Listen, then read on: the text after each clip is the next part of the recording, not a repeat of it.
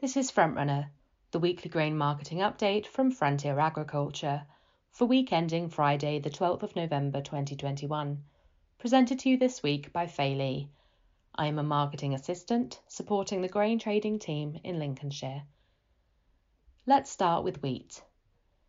The United States Department of Agriculture published its November World Agricultural Supply and Demands Estimate report early this week, bringing an end to a short spell of declining prices. A revised estimate for world wheat stocks was released, which was below average trade estimates. The United States Department of Agriculture cut world wheat stocks from 277.18 million tons to 275.8 million tons. This revision changed the negative market sentiment. The profit taking that was seen from the middle of last week reverted to bullish enthusiasm. Overall, changes for the wheat balance sheet were modest and few, but worth noting. The United States Department of Agriculture reflected increasing import needs and revised its export estimate upwards to 203.16 million tons from a previous figure of 199.63 million tons. The increase in the exports total was aided by an additional 1 million tons exported from Russia, from 35 million tons to 36 million tons. However, this is in contrast to the figures released by Russian analyst group Sovecon, which has cut its own Russian wheat export estimate to 34 million tons to account for the impact of export taxes. Sovecon noted more demand from the EU, increasing its European demand estimates from 35.5 million tonnes to 36.5 million tonnes. This is well ahead of other estimates and leaves an untenable ending stock, which is too low to meet domestic demand strategic needs. Meanwhile, the United States Department of Agriculture cut its US export estimate by 400,000 tonnes to a new total of 23.41 million tonnes leaving stocks of 15.87 million tonnes, which is only half of US domestic demand. This suggests that the EU will need to price itself beyond export competitiveness to maintain sufficient stocks, and that the US has an opportunity to compete for increased export market share. According to the latest World Agricultural Supply and Demand Estimates report, world stocks will be more than 12 million tonnes down on the year, a bullish statistic. However, the United States Department of Agriculture World Corn balance sheet compensated for wheat losses, with stock gains of 2.7 million tons, coming in as a result of production increases exceeding demand increases. The US corn crop yield estimate has increased by 0.5 bushels per acre, leaving the new estimate at 177 bushels per acre. This increase would take total projected US corn yield to 382 0.59 million tonnes, an increase of 1.1 million tonnes overall. The EU crop estimate was increased by 1.5 million tonnes to a new total yield estimate of 67.85 million tonnes.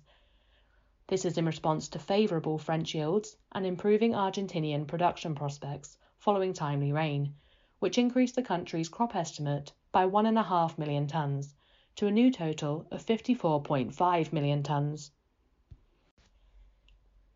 Despite disruptive rain and snow, the USDA's production estimate for China remains unchanged at 273 million tons. This is 2 million tons ahead of official Chinese estimates. Currently, China holds 210.68 million tons of the world's total 304.43 million ton stock. Midweek comments from the Russian Minister of Agriculture triggered a sharp rally for wheat prices and sent Paris futures briefly above 300 euros per tonne, which surpassed the previous record high set in 2008. The minister said that if major price growth continues, Russia might change the formula it uses to calculate grain export taxes. The tax was introduced to help stabilise domestic inflation, which is at its highest in the last five years. There will also be a quota set from the 15th of February 2022 to ensure the country maintains sufficient domestic supplies. This will remain in place until the 15th of June 2022. Further supply restrictions for the world's leading wheat exporter would push additional export demand to the EU and Ukraine, where the current pace is already not sustainable. It will also push export demand to the US. As a result, sharp price rises have already been seen. The United States Department of Agriculture has also made changes to its UK balance sheet, releasing figures that highlight the notable differences between United States Department of Agriculture estimates and those from the Department for Environment, Food and Rural Affairs and the Agriculture and Horticulture Development Board. While the United States Department of Agriculture cut its 2021 UK wheat production estimate from 15 million tonnes to 14.3 million tonnes, the official estimate from the Department of Environment, Food and Rural Affairs is only 14.022 million tonnes. The United States Department of Agriculture also cut its estimate for UK wheat usage, with animal feed demand 200,000 tonnes lower than estimated the previous month. However, this estimate is still 1.5 million tonnes higher than last season, which saw compounders switching to notably cheaper barley supplies. At 15.3 million tonnes, the United States Department of Agriculture's demand estimates remain well ahead of the Agriculture and Horticulture Development Board's early balance sheet estimates of 14.745 tonnes. The United States Department of Agriculture's estimate signals an import requirement of 2 million tonnes, compared to 1.7 million tonnes if the Agriculture and Horticulture Development Board's figures are correct. These differences between the United States Department of Agriculture and the Department for Environment, Food and Rural Affairs and the Agriculture and Horticulture Development Board estimates for each aspect of UK supply and demand illustrates the challenge in providing the market with a reliable global balance sheet. Moving on to barley now. Feed barley values have increased, but some areas are now trading like islands because the ability to move grain from lower priced parts of the country to higher priced areas is limited. There has been a small amount of export interest from the cheaper parts of the UK, especially where sellers need to move the barley they have bought. Buyers into the Dutch market have struggled to get their supplies from the EU hinterland due to low water levels on the Rhine and have subsequently opted for the seaport option. This is in the hope of resolving the problem, of which the UK is the cheapest. Market talk is suggesting that between 35 to 45,000 sows are in the process of being culled. This is due to rising feed cost and lack of processing capacity, which is reducing sales income and therefore margins for pig producers. This is taking time and gives extra spot demand for feed barley while the process goes on. Once complete, feed barley could face much more limited domestic demand for the rest of the season. This seems to be a UK specific issue at present. The old crop malting barley market is still very firm, in part due to logistical issues and cost. However, it's also due to brewers' beer sales going according to plan and subsequently drawing on maltsters for more malt. Traditionally, malt demand is largely covered for the grain marketing year by early January in the EU. Therefore, it's encouraged that growers should market most of their unsold supplies by then. New crop prices are in theory £45 per tonne lower. On this new crop, subject values for the autumn months vary from around £210 per tonne ex farm in the south and west to £200 per tonne ex farm in the east for standard brewing grades and varieties. Growers should take this into consideration as the prices of fertiliser will favour the growing of spring barley for the brewing and distilling industry. Contracts for crop 2022 are available from your Frontier Farm trader for fixed prices. There are minimum and maximum premium contracts, and our pool is also available for those who are not sure what volumes and quality they may produce. Now let's turn our attention to what's been happening with oilseed rape this week. With Paris rapeseed prices finding new contract highs at over 700 euros per tonne, and UK farmers that are close to crushing facilities making £600 per tonne plus bonuses for their old crop stocks, we continue to witness a market that simply refuses to run out of steam.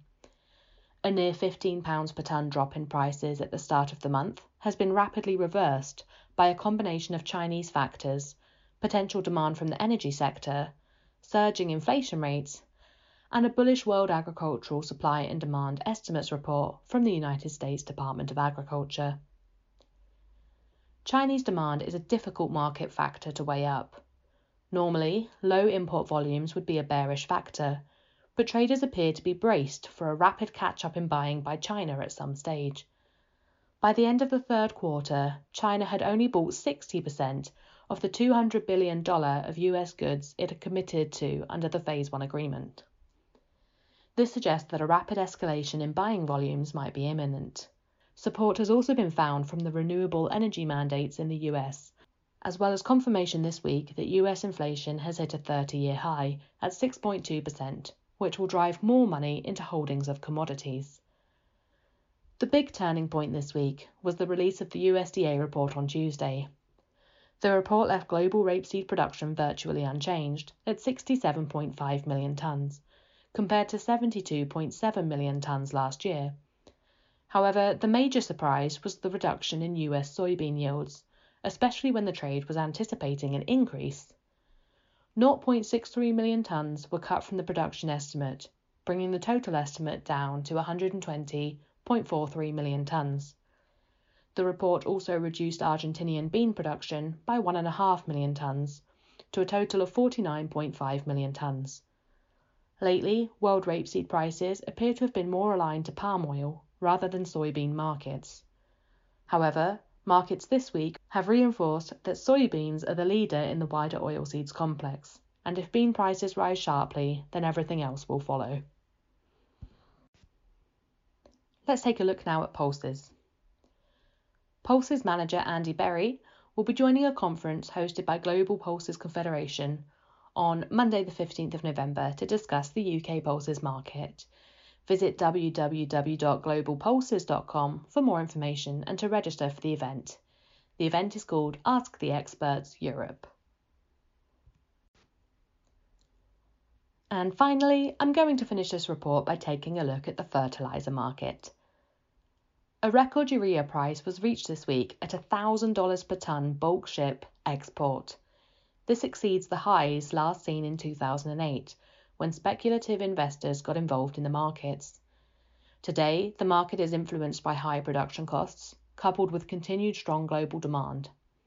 India is in the process of another tender, after only buying 460,000 tonnes in the last round and being very short of product. It suggested India still needs approximately 2 million tonnes of urea. Therefore, it wouldn't be a surprise if on this round India covers more than 1 million tonnes. However, the average price is expected to be over $1,000 per tonne bulk ship delivered, over $1 billion in total. Pressure will remain on an already limited supply chain, as other global regions now also need to buy. Ammonium nitrate markets across Europe also took another knock this week as Russia announced a massive reduction quota in fertilizer exports from the 1st of December, adding more pressure to supply lines. The UK benefited from a domestic ammonium nitrate price which was withdrawn last Friday. New terms have been issued today at £15 per tonne more than the last offer, but now for January delivery. It's advised that growers take up this offer as it looks to be the best ammonium nitrate option. However, tonnage is limited. Please call your Frontier contact for more information. Limited volumes of UAN will be made available in the coming days.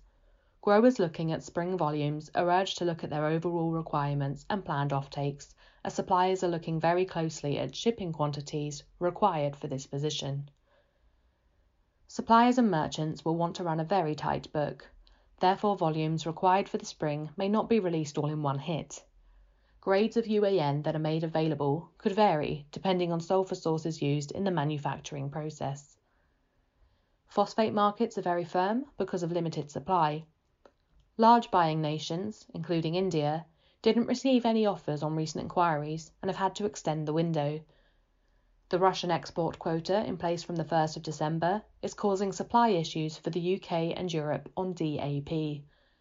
Overall, phosphates look to remain firm well into 2022. Current demand is low in the UK, but, as with TSP and DAP, MOP and related products also continue to firm. Haulage difficulties consistently affect daily and monthly deliveries, with the situation likely to get worse as we move into the spring. It's advisable to book early to ensure product on farm for usage. This was Frontrunner for week ending 12th of November 2021. If you'd like advice on grain marketing, get in touch with us directly or speak to your local Frontier farm trader. All Frontier customers have access to live market pricing and online grain trading in the MyFarm farm management platform.